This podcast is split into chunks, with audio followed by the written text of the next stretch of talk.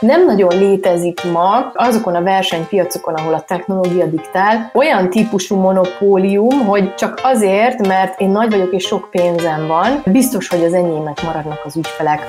A negyedik ipari forradalom korában nem létezik tuti tudás, léteznek nagyon okos szakemberek, meg olyan véleményvezérek, akik mondjuk többet olvasnak, többet kutatnak egy-egy témába, de igazából minden egyes vállalkozónak és magánembernek is meg kell tanulni a saját tudásanyagát kigyúrni. Ez itt a Refekt, egy podcast a jövőről, a legmodernebb technológia szemüvegén keresztül. Egy podcast a hatékonyságról és a fejlődésről, az ipar, a számítástechnika és úgy általában a mindennapi élet szinterein. Bemutatjuk a jövőnket aktívan formáló legizgalmasabb embereket, cégeket és technológiai újításokat. Tarts lépést a jövővel! Tekints be velünk a holnap színfalai mögé! Kezdődik a Refekt Podcast legújabb adása. A házigazda Juhász Bálint. Franco Csuba de a jövőkutató a Spark Institute-tal 10 éve fejleszt innovatív képzési programokat vezetőknek és szakembereknek, mentorként pedig nem csak Európa szerte, hanem a kontinensen túl is támogat rengeteg digitális transformációs projektet. Hogyan alakulhat át egy cég a felforgató technológiák világában? Hol a helye az egyénnek, a vezetőknek ebben a rendszerben? Mit kell tennie? Mi a legfontosabb első lépés, és hogyan tud alkalmazkodni? Mert muszáj. De ha ezeket is felügyeli, kutatja a digitális cégkultúrát, és segít a digitális átállásban, most nekünk is. Azt mondja mindenki, folyamatos változások korában élünk. Már évek óta hallom azt, hogy öt év múlva sem tudjuk, mi lesz, meg már három év múlva, meg már jövőre se tudjuk, hogy mi lesz. Régen ugye az emberek tudtak alkalmazkodni. Tehát, hogy nagyon hosszú idő volt, mire valamilyen változás végbe ment. Most pedig már én se tudom, hogy mik a TikTok trendek, vagy mi lesz a következő applikáció. Mi ez a folyamatos változás? Ehhez most már hozzá kell szoknunk? Igen, alapvetően ezt a változást a technológia felgyorsult üteme, és a technológiai fejlődés felgyorsult üteme hajtja. Nagyjából ugye 70-es években, amikor az Intel a processzor fejlesztésébe mondhatni, hogy nagyobb sebességre kapcsolt, akkor dolgozott ebben az érában eh, Gordon Moore, aki az Intelnek az egyik vezető fejlesztője, aztán vezetője lett, és ő figyelte meg azt, hogy az Intel processzorok, tehát ami a számítógépünknek gyakorlatilag a lelke, az alaptechnológiája, két évente megduplázták a kapacitásukat. Tehát két évente többet tudott, kétszer annyit tudott a, a számítógép, mint, mint korábban. És ez ugye egy exponenciális tempó. És akkor ő ezt így sokáig nézegette, figyelgette, és mint egy ilyen törvényszerűséget a világ elé tárta. És ez nagyon elgondolkodtatta akkor a világ vezető tudósai, többek között Ray Kurzweil, aki a világ egyik legtöbbet idézett jövőkutatója, 80%-os biztonsággal találja el azt, hogy milyen lesz a jövő a technológiák hatására, majd mesélek arról, hogy miket jelez előre, mondjuk így a következő 20 évre nagyon extrém. És, és, és Ray elkezdte kutatni azt, hogy ez valójában ez a trend, hogy exponenciálisan fejlődnek a technológiák csak a, a processzorokra igaz, vagy más alaptechnológiákra is, amiket használunk.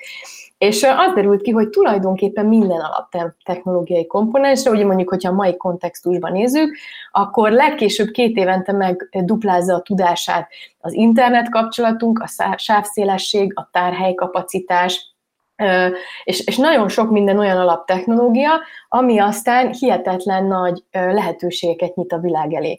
Tehát eltelt azóta mondjuk 50 év, akkor, amikor Gordon Moore ezt a megfigyelést tette, akkor egy számítógép nagyjából akkora volt, mint egy szoba, abba a merevlemez nagyjából egy másfél megabajtos tárhelyen rendelkezett, ugye ezt ma már így fel se tudjuk fogni, hogy gyakorlatilag egy, egy WhatsAppot letöltök, és, és, és nagyobb tárhelyre van szükségem, mint másfél megabajt, és igaz, hogy ezek a számítógépek akkor atomerőműveket is elhajtottak, de, de gyakorlatilag milliómod képességgel rendelkeztek, milliószor kisebb képességgel rendelkeztek, mint ma egy okostelefon, ami bárkinek a zsebében ott van.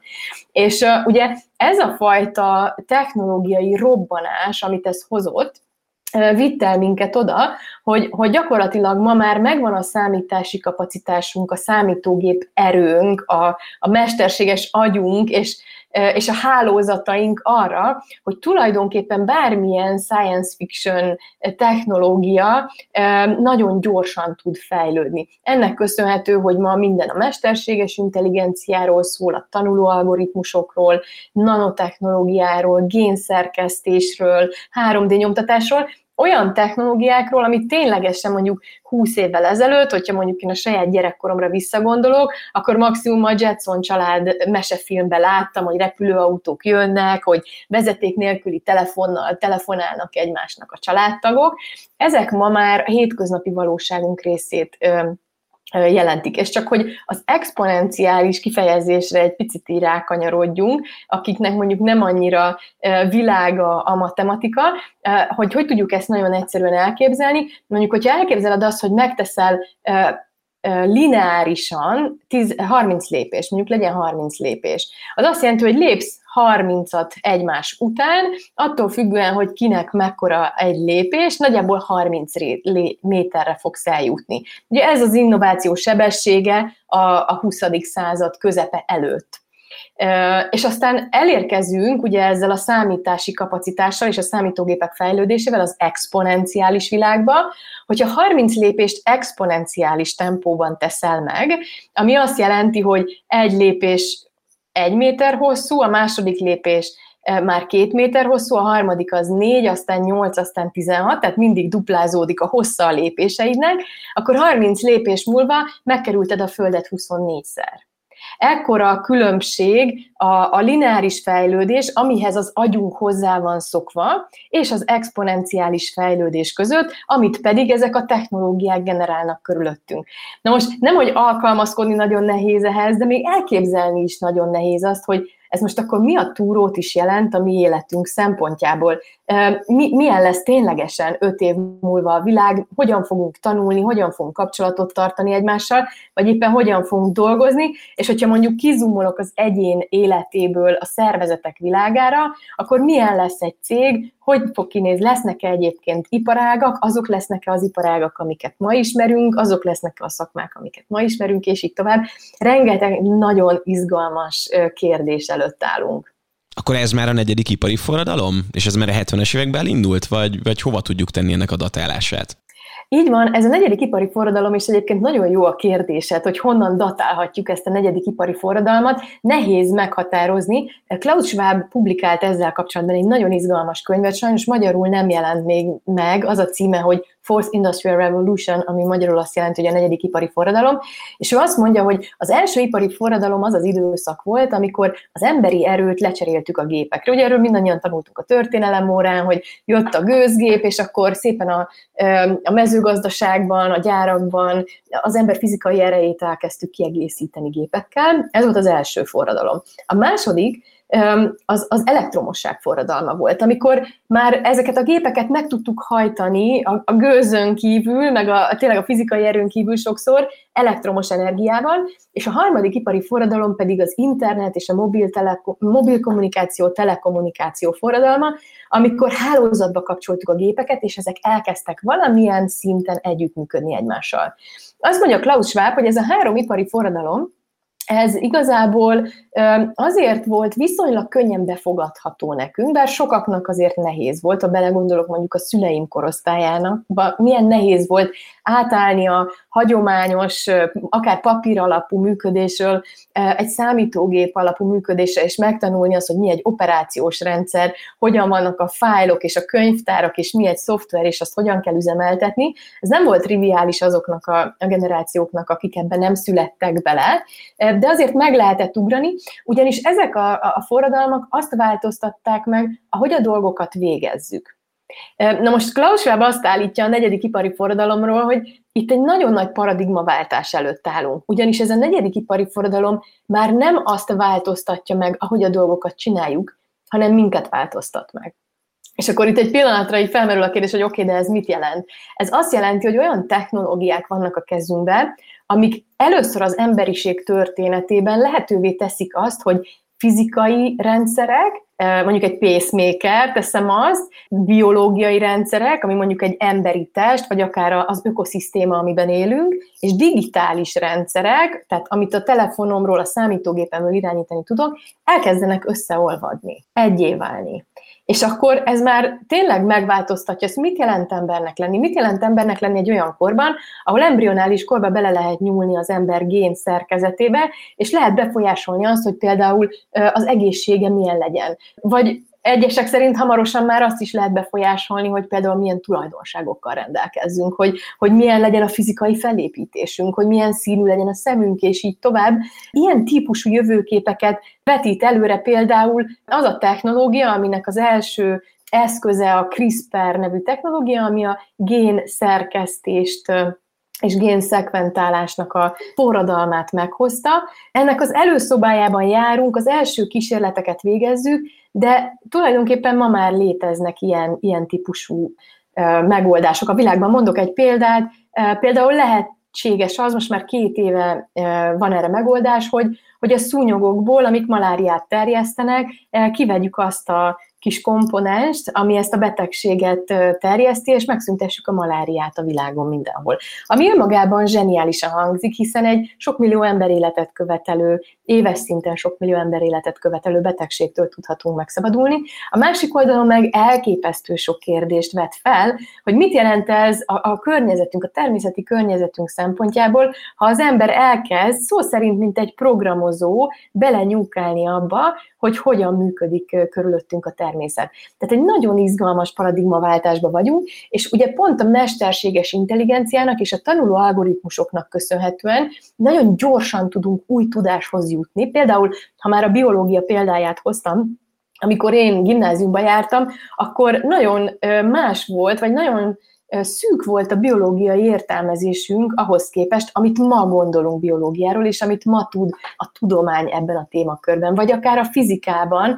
Például amikor én jártam gimnáziumba, akkor még szó nem volt arról, hogy kvantum és nano szinten tudjunk gondolkodni, és megértsük az anyag és a világ természetét egy sokkal kisebb egység logikájában, és ma ahhoz képest a fizika is már science fiction magasságokban van.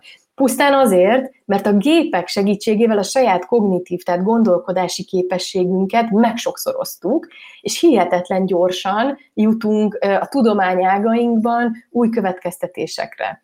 Egyébként születnek is új tudományágak, mert mondjuk nem tudom, az optogenetikáról, akár itt van a nanotechnológia, a mehatronika, és, és nagyon sok olyan téma, amiről szintén, amikor én mondjuk egyetemet választottam, még nem is lehetett hallani. Ma ezek a szinte legnépszerűbb területek, ahova a fiatalok próbálnak bejutni, tanulni, megérteni ezeket a tudományokat, amik pontosan erről a negyedik ipari forradalomról szólnak, hogy hogyan tudjuk a technológiát arra használni, hogy a fizikai, biológiai, digitális rendszereink valamiféle értékes világ fele vezessenek bennünket. Szóval nagyon érdekes korban élünk, azt gondolom, de nagyon nagy felelősségünk is van egyébként. Ezek a technológiák beépülnek a gazdaságba is. Tartott el egyszer egy előadást az exponenciális gazdaságról. Ez pontosan mit akar? Ez tulajdonképpen arról szól, hogy eh, annak köszönhetően, hogy a technológia által gyakorlatilag a lehetőségek tárházait hever a lábunk előtt, mind tudáshoz, mind információhoz, mind nagyon olcsón elérhető megoldásokhoz hozzá tudunk jutni mindannyian. Mondok például egy, eh, egy nagyon plastikus példát. Két évvel ezelőtt hozta ki a, a Google, akinek van egy OpenAI nevű kezdeményezése, tehát nyitott mesterséges intelligencia programok és, és kísérletek zajlanak co-creation, tehát közösségi alkotás jelleggel. Ők hoztak ki egy programot, amit Duplex AI-nak hívnak, ami egy virtuális valóság asszisztens kisvállalkozásoknak. Ami azt jelenti, hogy ha mondjuk nekem van egy fodrászszalonom a falunkban, vagy van egy pékségem, akkor én kettő gomnyomással be tudok állítani a recepciómra egy mesterséges intelligencia algoritmust, hölgyet, férfit, urat, ahhoz képest, hogy, hogy mi az ízlésem, aki a legapró cseprőbb adminisztratív feladatokat is el tudja nekem végezni. Például, hogyha telefonálnak az ügyfeleim, hogy időpontot egyeztessenek velem, akkor ő le tudja beszélni az időpontot, például a fodrászszalon esetében meg tudja beszélni, hogy milyen, milyen feladatra érkezik a, a, a vendég, arra körülbelül mennyi időre van szükség. Bocsánat, akkor ez egy ilyen telefonos mesterséges intelligencia, vagy egy tableten, amikor bemegyek a... Aha. Ez egy telefonos mesterséges intelligencia, tehát felhívok egy egy, telefonszámot, fölveszi az asszisztens, és ugyanúgy beszélget velem, talán észre se veszem, hogy ő nem egy ember. Megrendel a pékségbe a következő napi péksüteményt, és így tovább.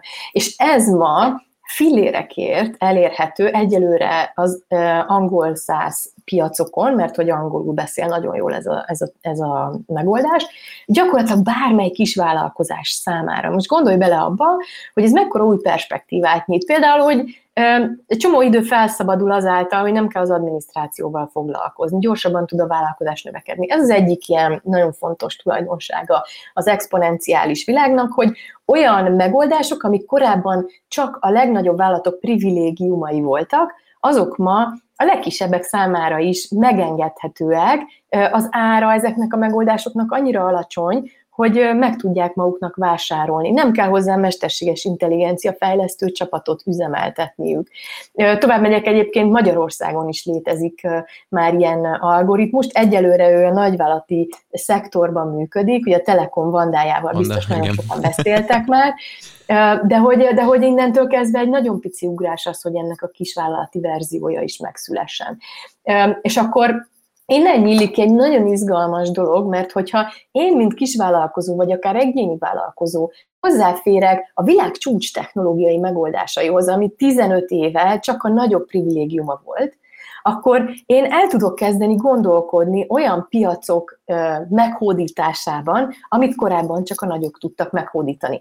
És még egy nagyon fontos tulajdonsága ennek az exponenciális gazdaságnak az, hogy azáltal, hogy minden felhasználó ma már technológiát használ, és a koronavírus szerintem ebben egy, egy nagy lökést adott, hogy volt egy hatalmas digitalizációs kényszer, azáltal megváltozik az ügyfelek elvárása is. Sokkal nagyobbak az elvárásaink, egyszerű megoldásokat akarunk, olcsón és azonnal. És ha lehetőség szerint még a telefonomhoz se kelljen hozzányúlni, hanem csak be tudja mondani az éterbe, hogy most nem tudom, az Amazonról szeretnék egy könyvet rendelni, és az Amazon hozza nekem anélkül, hogy bármiféle más erőfeszítést kéne tennem. Tehát megváltoznak az ügyfélviselkedési mintáink, teljesen normává válik számunkra, hogy nagyon ergonomikus, egyszerű megoldásokat adjanak nekünk a vállalatok, akiktől vásárolunk, vagy akiktől szolgáltatásokat veszünk igénybe, és ez egy nagyon nagy innovációs kényszer alatt tartja egyébként a vállalkozásokat. Van ennek egy nagyon pozitív aspektusa is, az, az, az pedig az, hogy egy, egy nagyon igazi verseny indul el a vevőkért. Nem nagyon létezik ma azokon a versenypiacokon, ahol a technológia diktál, olyan típusú monopólium, hogy csak azért, mert én nagy vagyok és sok pénzem van, biztos, hogy az enyémek maradnak az ügyfelek a teljes iparágamban.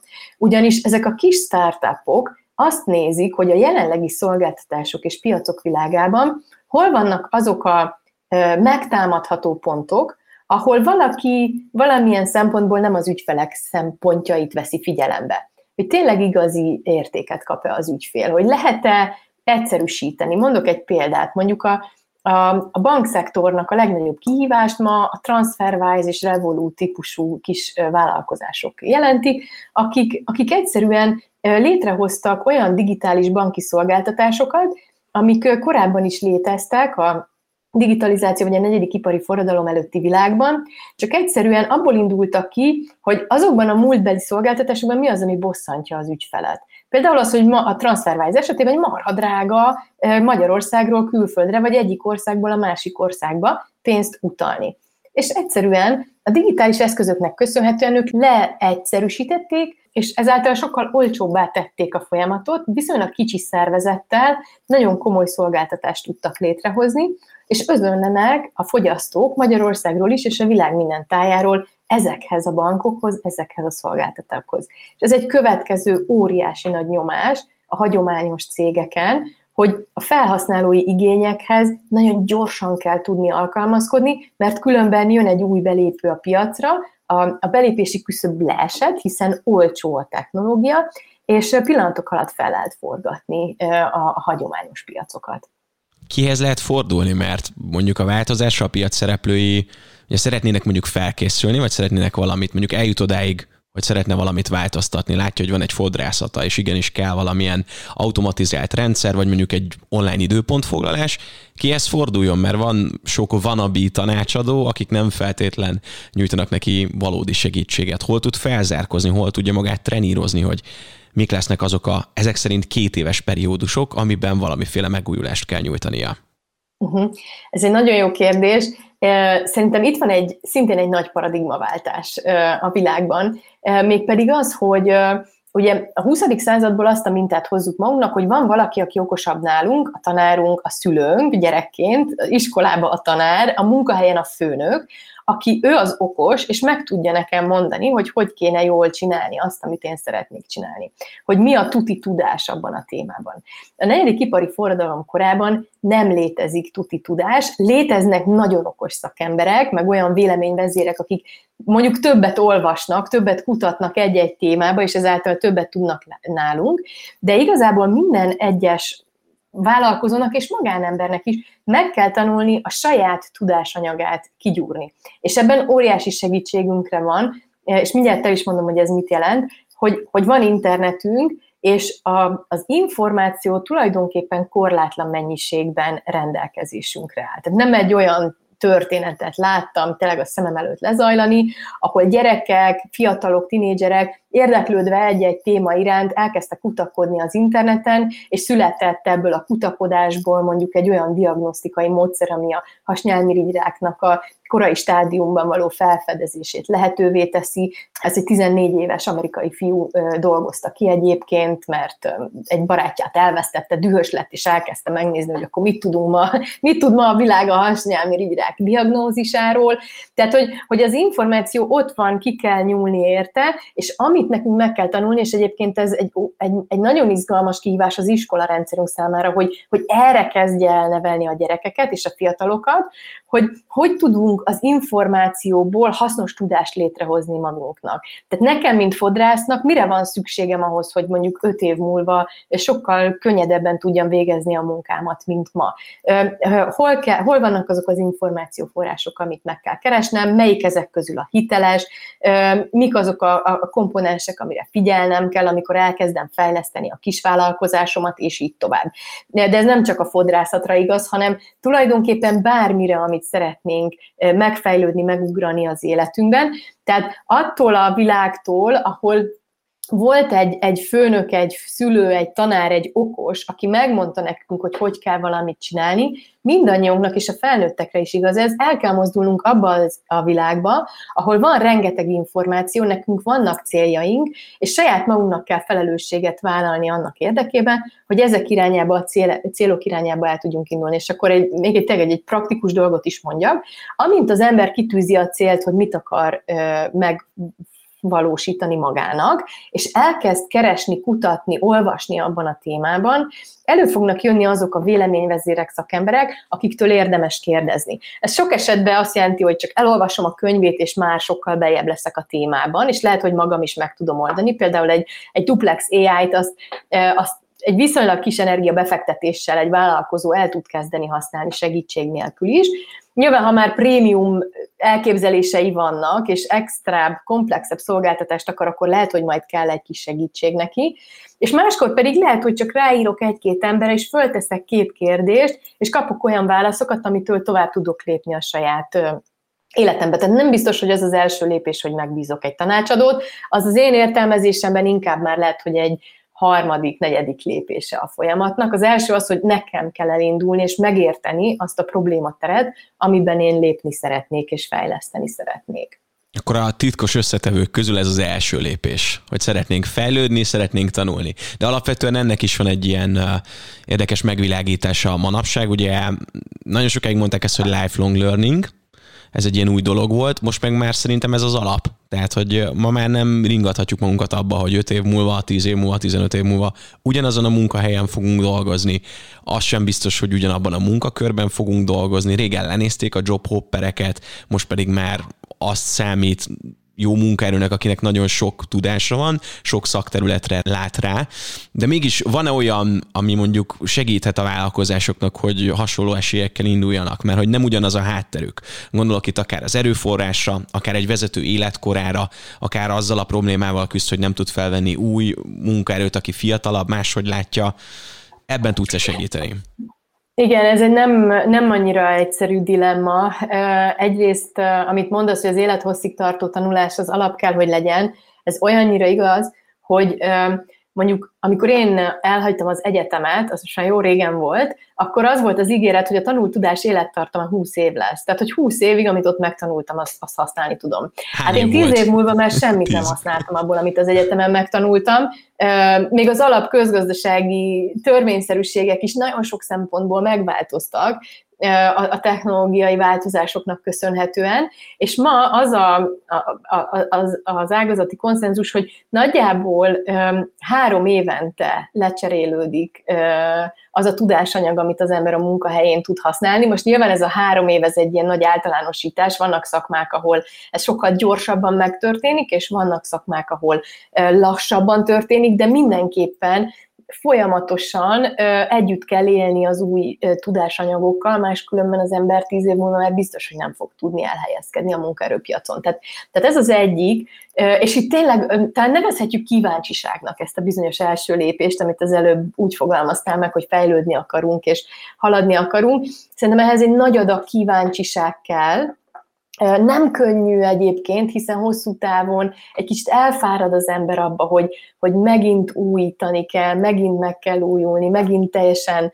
ö, ö, új dolgokat kell befogadni, tehát nyilván van egy, ha úgy tekintünk magunkra is, mint egy ilyen precíziós gépezetre, van egy processzoridőnk nekünk is, és van egy bizonyos mennyiségű energiatöltésünk, amit ha elhasználtunk, akkor utána nehéz megint kíváncsinak, meg lelkesnek lenni, de összességében azért ez az alapbeállítottság, amire szükség van. Most a vállalkozásoknál tény és való, és ez egy óriási dilemma, hogy nem azonos esélyekkel indulunk.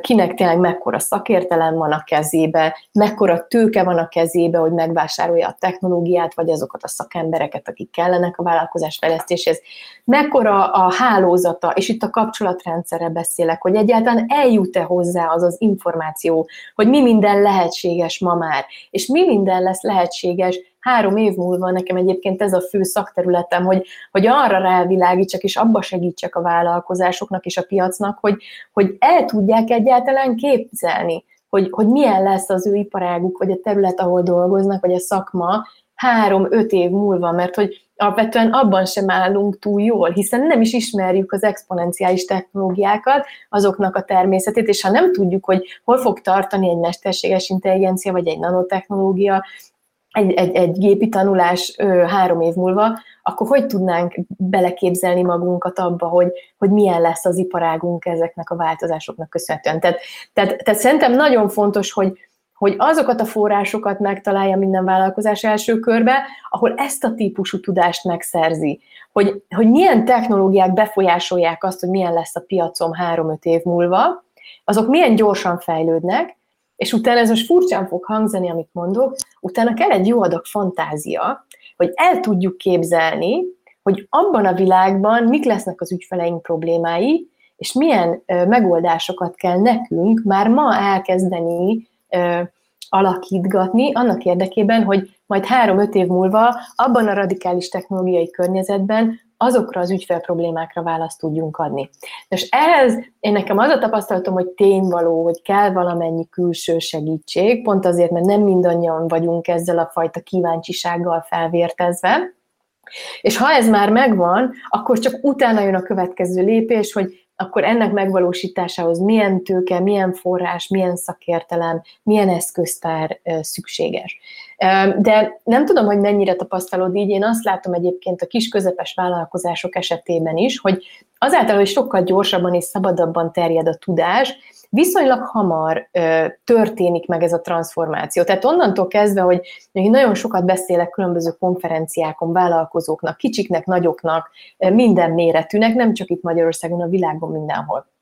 És ha egyszer megmutatom a sémát, hogy hogyan változik a világ, és mik az alapmintázatok, amiket figyelni kell, az soha többet nem lehet elfelejteni, és azok a vállalkozások, akiknek ez átmegy, és megértik, és meghallják, már el tudnak indulni önállóan. De természetesen ennek van módszertana is, tehát van, én például egy, egy IXO nevezetű közösségben dolgozok, ahol kifejezetten exponenciális szervezetek építésével foglalkozunk, én főleg nagy és középvállalati ügyfélkörrel foglalkozom egyébként, új-Zélandtól Kanadáig, Fülöp-szigeteken, Dél-Afrikában nagyon sok fele, És ez egy, egy nagyon jó struktúrált módszert, ami kifejezetten arra szolgál, hogy a negyedik ipari forradalomba átmozdítsa a cégeket. Tehát, hogy túljussunk azon, hogy digitális transformáció, ami most egy nagyon nagy hívó szó a cégeknek, hogy, hogy, hogy az, a működésünket digitális alapokra kell helyeznünk azért, hogy távolról is elérjük a piacunkat, azért, hogy adatalapon hatékonyabban tudjuk megvalósítani mondjuk a gyártási folyamatainkat, vagy az erőforrás gazdálkodásunkat, hogy legyen adatunk, amiből tudunk kalkulálni a jövőre, predikciókat tenni, előrejelzéseket tenni. Ez az első lépés, a, gyakorlatilag egyfajta migráció a harmadik ipari forradalomból a negyedik ipari forradalomba, de aztán utána, hogy ott mi történik, mi az a, mi az a környezet, ami ott vár ránk, azt nekünk kell megalkotni, és, és én tulajdonképpen ezen dolgozok, és ennek van egy nagyon jól kottázott módszertana, de, de most nem a, a, a saját cégéremet szeretném mutogatni, hanem inkább arra felhívni a figyelmet, hogy e, e, emellett, meg ezen kívül is léteznek nagyon jól kipróbált útvonalak, amik már sok cégnél működnek, és amik közül lehet tanulni. Nem tudom, hogy választott, most jó nagyot kanyarítottam ebből az egy kérdésből. Semmi probléma, de akkor ez ugyanúgy működik, mint mondjuk a zenében, tehát ugyanebből a kottából nem csak az ausztrál és új-zélandi partnereit, hanem ugyanúgy a magyar vállalatok is játszhatnak. Tehát nincs Abszolút, különbség. sőt, én abban bízom, hogy egyre több magyar vállalat fog játszani ebből a kottából, ugyanis van egy nagyon nagy, hát sok nagyon nagy kihívás van ezzel a negyedik ipari forradalommal, szóval e, például az, hogy hogyan szabályozzuk azt, hogy ki mit csinál az adatokkal, hogy egyáltalán miben nyúlhatunk bele, és miben nem nyúlhatunk bele. Ugye itt most olyan felforgató dolgokról beszélek, amikor a digitális, fizikai és biológiai rendszerek manipulálásáról beszélek, ami, ami hogy mondjam, kétféle világot vetít előre. Ha nagyon tudatosan és bölcsen használjuk a, a lehetőségeinket, akkor egy, egy nagyon jó jövő áll az emberiség előtt, ahol sokkal kevesebb lesz a betegség, ahol sokkal könnyebb lesz az élet, eh, amit, ahol biztonságosabban élhetünk, és hogyha nem bölcsen és nem tudatosan használjuk ezeket a technológiákat, akkor meg nem tudom, hogy a Mad Max film kinek mennyire van meg, hát akkor nagyon gyorsan ott találhatjuk magunkat. Szóval, eh, szóval én nagyon bízom benne, hogy a, hogy a magyar vállalkozások egyre inkább elindulnak ebbe az irányba, és mégpedig azért is, mert azt látjuk, hogy azok a cégek, akik minél gyorsabban jutnak el ebbe a fajta ilyen jövőorientált működésbe, annál nagyobb piaci részesedést, adatmennyiséget, ügyfélkör tudást tudnak felhalmozni, és bizony van egy olyan kockázat, hogy középtávon a hagyományos vállalkozások, akik nem tudják ezt a, a, a mentális és működésbeli ugrást időben meglépni, már nem fognak tudni érvényesülni a piacon. Tehát, tehát én azt a jövőképet vizionálnám Magyarországra, és én ezért is dolgozok többek között, hogy, hogy, hogy ezt, a tra, ezt a transformációt, vagy ezt a fajta átmenetet mi minél előbb tegyük meg, hogy legyen meg az embereknek a tudása, a kíváncsisága, a szakértelme, hogy, hogy, a, hogy a világszinten élen járjunk ebben a folyamatban, ugyanis e, ebben a tekintetben a gazdasági korlátok és már rég elolvadtak. Tehát, tehát igenis be, be tudott ide jönni egy, egy csomó olyan vállalkozás, aki, aki már a negyedik ipari forradalom alapjait ismeri, és, és nagyon lelkesen használjuk fogyasztóként. Úgyhogy, úgyhogy jó lenne, ha a magyar cégek szolgáltatásait használná lelkesen a Fülöp-szigetektől Kanadáig mindenki, és nem pedig fordítva. Tehát akkor mindenféleképpen merjünk nagyot álmodni, és amit nagyon fontosan kiemeltél, hogy ne hagyjuk, hogy a technológia használjon minket, hanem ugye mi használjuk a technológiát. Kérdés itt ebben a rendszerben, meg ebben a témakörben mondhatod, hogy kíváncsiság, nyitottság, fantázia, ez kell a szervezeteknek. De mi kell az egyéneknek, az embereknek ebben a nagy digitalizációban? Ők hogyan viszonyulnak ehhez? Hát ez a három dolog, ez, ez mindenképpen kell az egyénnek is. Én általában úgy szoktam gondolkodni három szinten, egyén, csapat, szervezet. És ennek a három rétegnek kell nagyon jó összhangba lenni egymással. De ez mindig az egyénektől indul. Tehát, hogyha, hogyha az egyénekben megvan a motor, megvan a drive, és most munkatársi szinten, és a vezetőkben megvan szintén az a fajta nyitottság, rugalmasság, hogy, hogy ezt az energiát jól csatornázzák be a szervezetbe, akkor, akkor jó irányban vagyunk. Tehát minden az én fejemben az egyénektől indul, mindegy, hogy ő egy munkavállaló vagy egy vezető. Kicsit más a felelőssége a kettőnek, meg a szerepe, Egyébként a vezetői szerepekről nem beszéltünk, de azért a negyedik ipari, negyedik ipari forradalom vezetői sémája nagyon más, mint a második, harmadik ipari forradalom, vagy az első ipari forradalom vezetői sémája. Sokkal kevésbé a hierarchiáról szól ez a történet, hiszen a vezető se tudja, tehát nem tudja megmondani neked, hogy, hogy milyen lesz három év múlva az iparága, és mi lesz a nyerő stratégia, hanem folyamatosan kísérletezik a szervezet, folyamatosan tanul a szervezet ezekből a kísérletekből, és együtt halad a vezető is a csapatával. A vezetőnek a feladata tulajdonképpen pontosan ez, hogy a kíváncsiságot fenntartsa, az irányokat nyilván kijelölje, hogy merre kellene haladni, és a kereteket biztosítsa, hogy a munkatársak dolgozni tudjanak a, vezetők által kijelölt célok irányába. De visszakanyarodva az egyénhez, Nekem meggyőződésem, hogy az egyéni rezilienciának egy nagyon nagy szerepe van itt. Amit látok sokfele, nem csak Magyarországon, mindenhol a világban, hogy, hogy, hogy nagyon sok szervezetnél el vannak fáradva az emberek.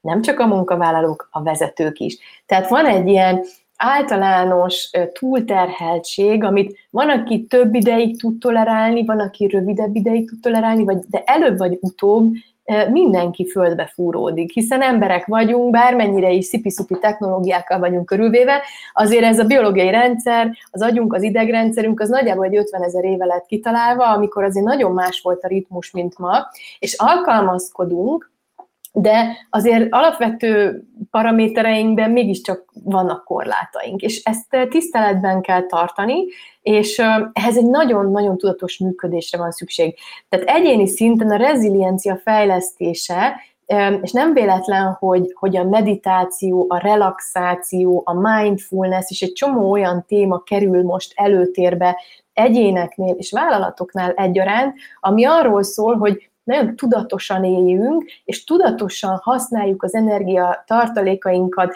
egyik pillanatban arra, hogy innováljunk, másik pillanatban arra, hogy a hétköznapi feladatainkat elvégezzük, hogy a családunkat ellássuk, és aztán pedig arra, hogy regenerálódjunk, töltődjünk, hogy tényleg fenntartható legyen ez a, ez a, ez, a, ez a fejlődés, mert különben mi értelme van az egésznek. Tehát, és ha belegondolsz, egy jó esetben 8 óránkat munkával töltjük, rosszabb esetben ennél, ennél sokkal többet. Egyébként az a jellemző manapság már, hogy többet töltünk munkával, hiszen befolyik a munka a különböző digitális eszközökön keresztül az otthonainkba, meg a hétvégéinkbe, meg a hétköznapjainkba, az estéinkbe, és hogy, hogy, hogy hogy ez ne egy autópilóta üzemmódba történjen, hanem legyünk tudatosak annak, hogy mikor, minek adunk energiát, és hogy hogyan tudunk hatékonyan regenerálódni. Ez alapkritérium a jövő szempontjából, ugyanis ha nem tesszük meg, és nem tanuljuk meg azt, hogy jól gazdálkodjunk a lehetőségeinkkel, akkor, akkor lehet, hogy 20 év múlva már arra se lesz erőnk, hogy kikeljünk az ágyból, és még előttünk van mondjuk 20 év a nyugdíjig. Tehát, és, és egyébként ez is egy egyéni felelősség és szervezeti felelősség egyaránt, tehát a vállalkozásoknak erre ugyanúgy oda kell figyelni, mint az egyéneknek, hogy, hogy ez egy nagy kincs, hogy, hogy itt vagyunk, és hogy, hogy ezeket az izgalmas dolgokat együtt kitalálhatjuk, de hogy a nap végén az egésznek az lenne az értelme, hogy, hogy az embernek jó legyen. És akkor még egy nagyon, nagyon fontos dologra hadd kanyarodjak vissza, amikor a radikális technológiákról beszélünk, és arról, hogy ezt jóra vagy rosszra használjuk, abban az innovációs módszertanban, amivel én dolgozom, minden egyes fejlesztés abból indul ki, hogy kell, kell hogy legyen egy valódi pozitív célja annak, amit fejlesztünk. Ezt mi úgy hívjuk, hogy purpose, massive transformative purpose, nagy transformatív cél, hogy ne azért használjuk a technológiát, mert, mert nagyon sok mindent lehetővé tesz, ne azért automatizáljunk, mert lehet, hanem azért használjuk a technológiát, mert megoldunk vele valami problémát, amitől aztán annak a közösségnek, a társadalom azon szegmensének, az ügyfeleinknek jobb lesz, könnyebb lesz, ergonomikusabb lesz az élete. Tehát, tehát ez a kiinduló pont egyéni szervezeti szinten egyaránt. Akkor bocsánat, a profit hajhászás, amit így mindenki gondol esetleg a vállalatok céljai közül, mert hogy az a fő fókusz, és értem szóval akkor lesz mindenkinek jobb, ha minél több pénzt hajkurászunk. Ez egyre jobban háttérbe szorul? Gondolom része kell, hogy legyen, hiszen akkor lesz fenntartható és jövedelmező a vállalat, és tud bővülni, ha van pénz. De a vezetőknek valami más célt kell kitűzni.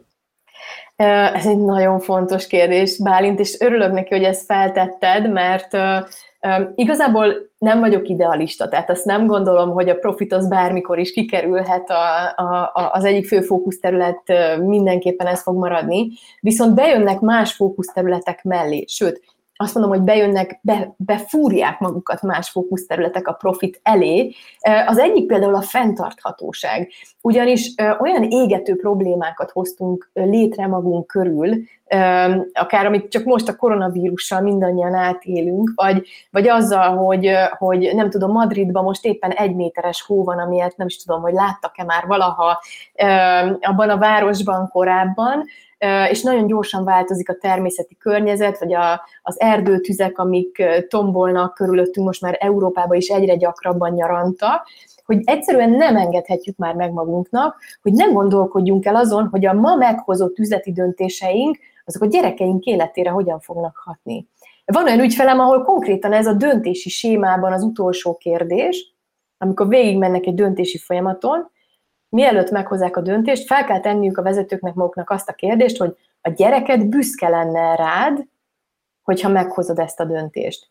És akkor itt a profitot felülírtuk. Úgyhogy, de akkor most nyilván, akik nagy vállalatokat vezetnek, meg saját cégük van, vállalkoznak, kockáztatnak, ők azt mondják, hogy nagyon aranyos, kedves deácska, és akkor miből fog megélni, nyilván fizetni kell az alkalmazottakat, meg beruházni, és így tovább.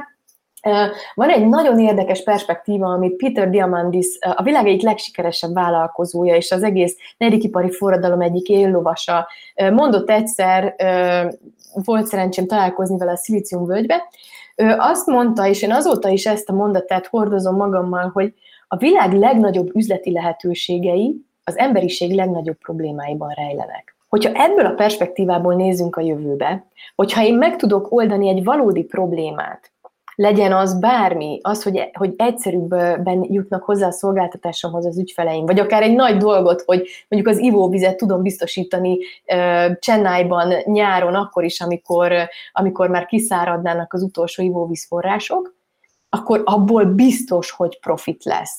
Tehát ez az axioma. Ha megoldok egy igazi problémát, akkor a profit is jönni fog. Tehát igazából nem a profit eliminálása itt a cél, és nem valamilyen furcsa nem tudom, közösségi jövőképet próbálunk építeni, hanem azt nagyon fontos megérteni, hogy a valódi problémák megoldásában óriási üzleti lehetőségek vannak. Úgy gondolom, hogy ezt amúgy az új digitális benszülettek, a millennials vagy az alfa generáció valahogyan már magában dekódolva hozza magával. Tehát, hogy már úgy jön neki az iskolába, meg én is emlékszem, tehát, hogy nekünk alapvető most már 15 éve szerintem szelektíven gyűjtöm a szemetet, és hogy olyan csalódott tudok lenni, hogy hát megyek egy barátomhoz, és ott van a fekete zsák, és minden abba landol. Sőt, én, én, én a lépcsőházban nem kapcsolom fel a lámpát, inkább világítok a telefonommal, mert tudom, hogy felettünk még öt emeleten keresztül világítani fog.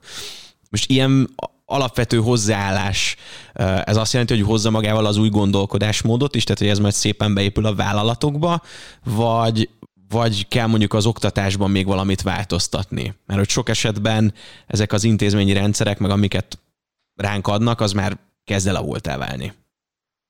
Ö, igen, és igen és nem, vagy igen és igen, mindjárt kifejtem, hogy, hogy, hogy mit gondolok erről. Az egyik, hogy szerencsére azt látom azoknál a nagyvállalatoknál, akikkel dolgozom, hogy, hogy szinte mindenhol benne van már ez a levegőben. Tehát az, hogy, hogy, hogy az, az nem, nem lesz oké, okay, hogyha csak rohanunk előre, és mindig csak az évvégi bónusz nézzük. Gyakorlatban egyébként ez még nem mindig jelenik meg, tehát azért még mindig a, az évvégi bónusz az ilyen nagyon hagyományos mérőszámok mentén van meghatározva, de cég stratégia szinten már szinte mindenhol megjelent a fenntarthatóság, a, a zéro emissziós mű működés, tehát hogy úgy működjenek a vállalatok, hogy, hogy nincsen káros kibocsátásuk, vagy, vagy van olyan tevékenységük, amivel ellentételezni tudják a káros kibocsátást, sőt, vannak már olyan vállalatok, és ez a körkörös gazdaságnak, vagy magyarul körforgásos gazdaságnak hívják, azt hiszem, és, és na, nagyon sok vállalat szempontjából jövőnek az az álloga, hogy regeneratív módon működünk. Tehát a Microsoft például tavaly bejelentette, hogy 2000 azt hiszem 30-ig, vagy 40-ig, nem tudom pontosan felidézni a számot, ők nem csak nulla károsanyag kibocsátásra vagy hagyatékra állnak át, hanem amit az, e, a cég eddigi felállása alatt kvázi káros kibocsátást összehoztak, azt is le fogják nullázni, tehát visszamenőleg rendbe teszik azt a kupit, most idézőjelbe, ami a működésükből származott. Tehát ez a fajta gondolkodásmód egyre több cégnél benne van, és amikor én ilyeneket hallok, hogy regeneráljuk azt is, amit már a múltban tönkretettünk, az, az tényleg nagyon nagy optimizmussal tölt el.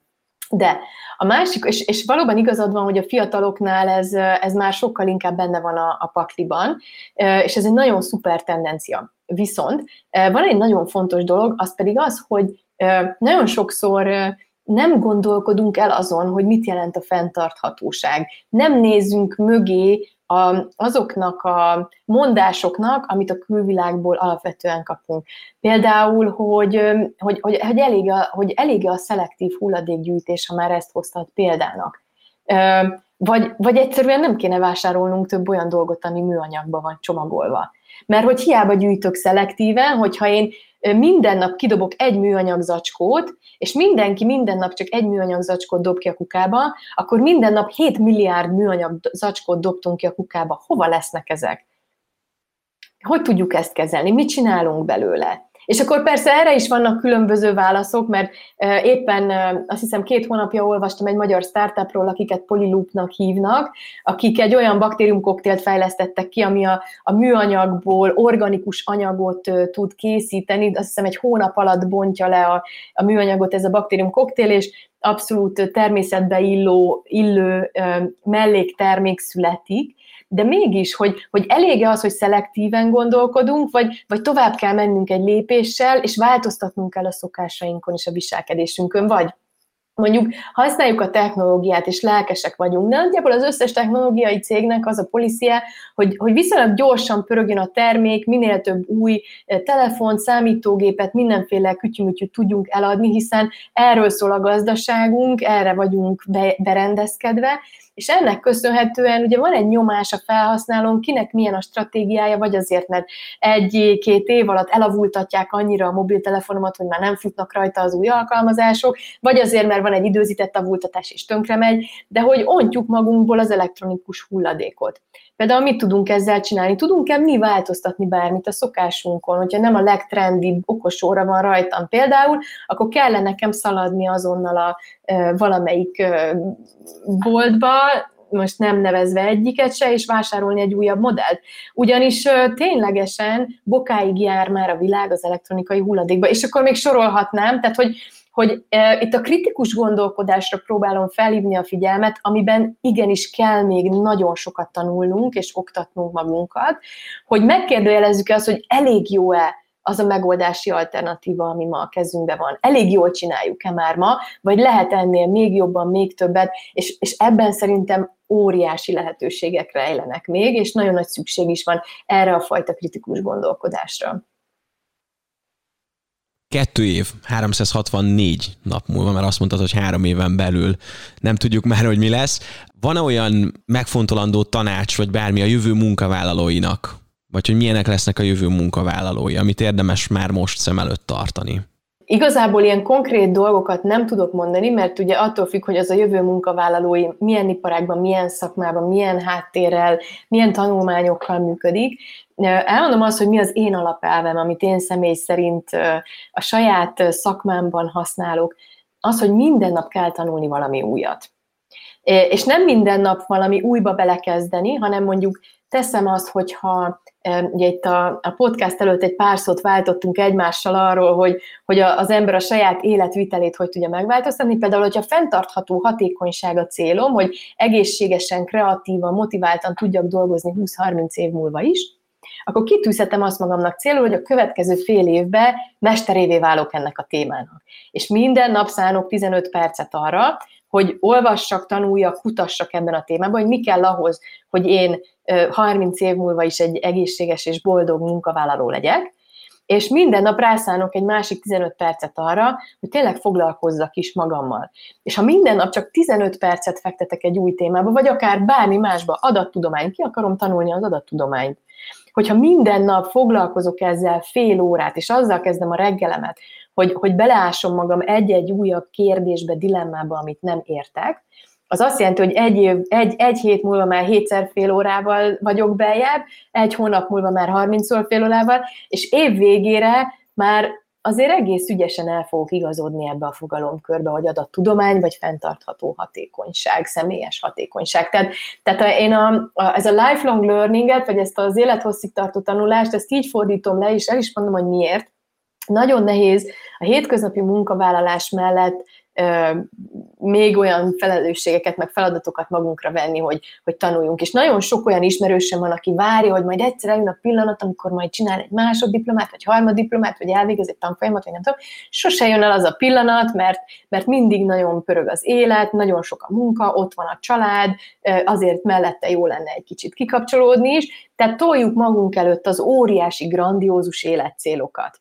És igazából ez, ez tulajdonképpen az agilis módszertanhoz köthető ez, amit most mondok, hogy a, a, a jó stratégia az az, hogy a grandiózus ö, életcélokat megfogjuk, és elkezdjük apró pici falatokra feldarabolni. Tehát, hogyha én egy év múlva el akarok jutni valameddig, akkor nem azt várom, hogy hát, ha majd szeptemberben lesz időm elkezdeni foglalkozni vele, hanem ma foglalkozok vele egy picit, holnap is egy kicsit, holnap is egy kicsit, vagy holnap után, és szépen egymásra fúzva a láncszemeket megszövöm ezt a ezt az új szövetet az életembe, nem pedig azt várom, hogy egyszer majd lesz időm leülni és egybe megcsinálni az egészet. Szerintem a 21. század emberének ez a, ez, ez, a, ez a jövő stratégia, ami passzolhat, és, és az egész ott kezdődik, hogy kell, hogy legyenek céljaink. Tehát azért tudnunk kell, hogy mit akarunk, és, és nagyon fontos ezt is tudni, hogy, hogy nem kell már az egész életem célját tudnom. Mert tényleg nem tudom, hogy tíz év múlva hol leszek és mit fogok csinálni. Elég, hogyha azt tudom, hogy most per pillanat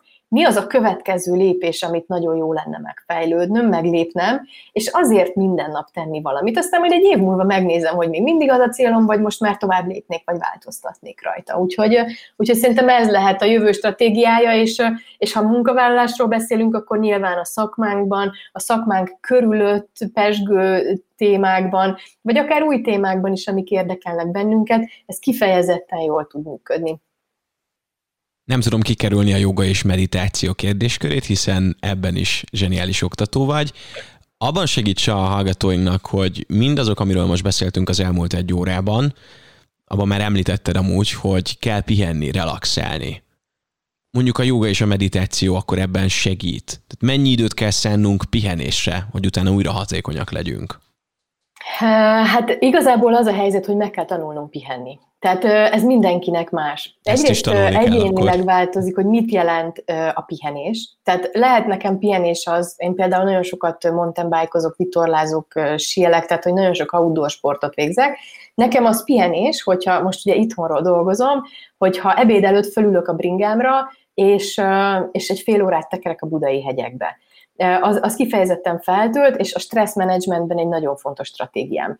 Mivel 20 éve meditálok, ezért, hogyha leülök este fél órát meditálni, akkor én úgy rakom le a napi munkát, hogy teljesen kikapcsoltam és feltöltöttem. Hogyha úgy kezdem a reggelt, hogy fél órát meditálok, akkor úgy indulok bele a reggelbe, hogy teljesen összpontosított vagyok és energikus vagyok. Tehát, de én ezt nagyon hosszú ideje tanulom, egyébként nagyon tudatosan, azért, mert, mert mindig is ebben a pörgős világban éltem, és, és hát nagyon fiatalon már jelezte a szervezetem, hogy ez azért nem lesz akkor a buli, hogyha nem figyelek oda magamra. Tehát én megtanultam magamnak, hogy, hogy nekem mi a töltés, és Kezdetben egy relaxációra szükségem volt egy-másfél órára. Ma 10 perc is elég, hiszen megvan a rutin, hogy hogyan kapcsoljam ki magamat. De ez egy nagyon-nagyon hosszú gyakorlási folyamat volt. Tehát ez se hullik sajnos úgy az ember ölébe. Minél inkább szenvedélyesen csinál valaki valamit, amiben örömét leli és pihenését leli, annál jobb. És akkor még egy dolgot hadd dobjak itt be hogy, hogy pihentető tud lenni az is, amikor flow állapotban dolgozunk. Tehát amikor valami olyat csinálunk, ami kifejezetten beszippant bennünket, aminek úgy tényleg odaadjuk magunkat, és ez a flow témakör, ugye Csíkszent Mihály Mihály professzor, gyakorlatilag egy magyar professzor ennek a, a, a szülőapja, és ma már hihetetlen sok idegtudós, pszichológus és nagyon izgalmas közösségek kutatják ezt a témakört, hogy hogyan tudunk tudatosan flowba kerülni, Most, hogyha már így beszéltünk arról, hogy kinek mi a célja a következő időszakra, nekem a következő fél évre az a célom, hogy a tudatos flow állapot bekapcsolás, kikapcsolást, azt, azt elsajátítsam. Tehát én most éppen egy ilyen, ö, ilyen képzésnek fogom alávetni magamat. De ez is gyakorlás és tanulás kérdése. Ez volt a Refekt, Juhász Bálintal. További tartalmakért, epizódokért keres bennünket a Spotify-on, az Apple Podcast-ben és a további podcast platformokon.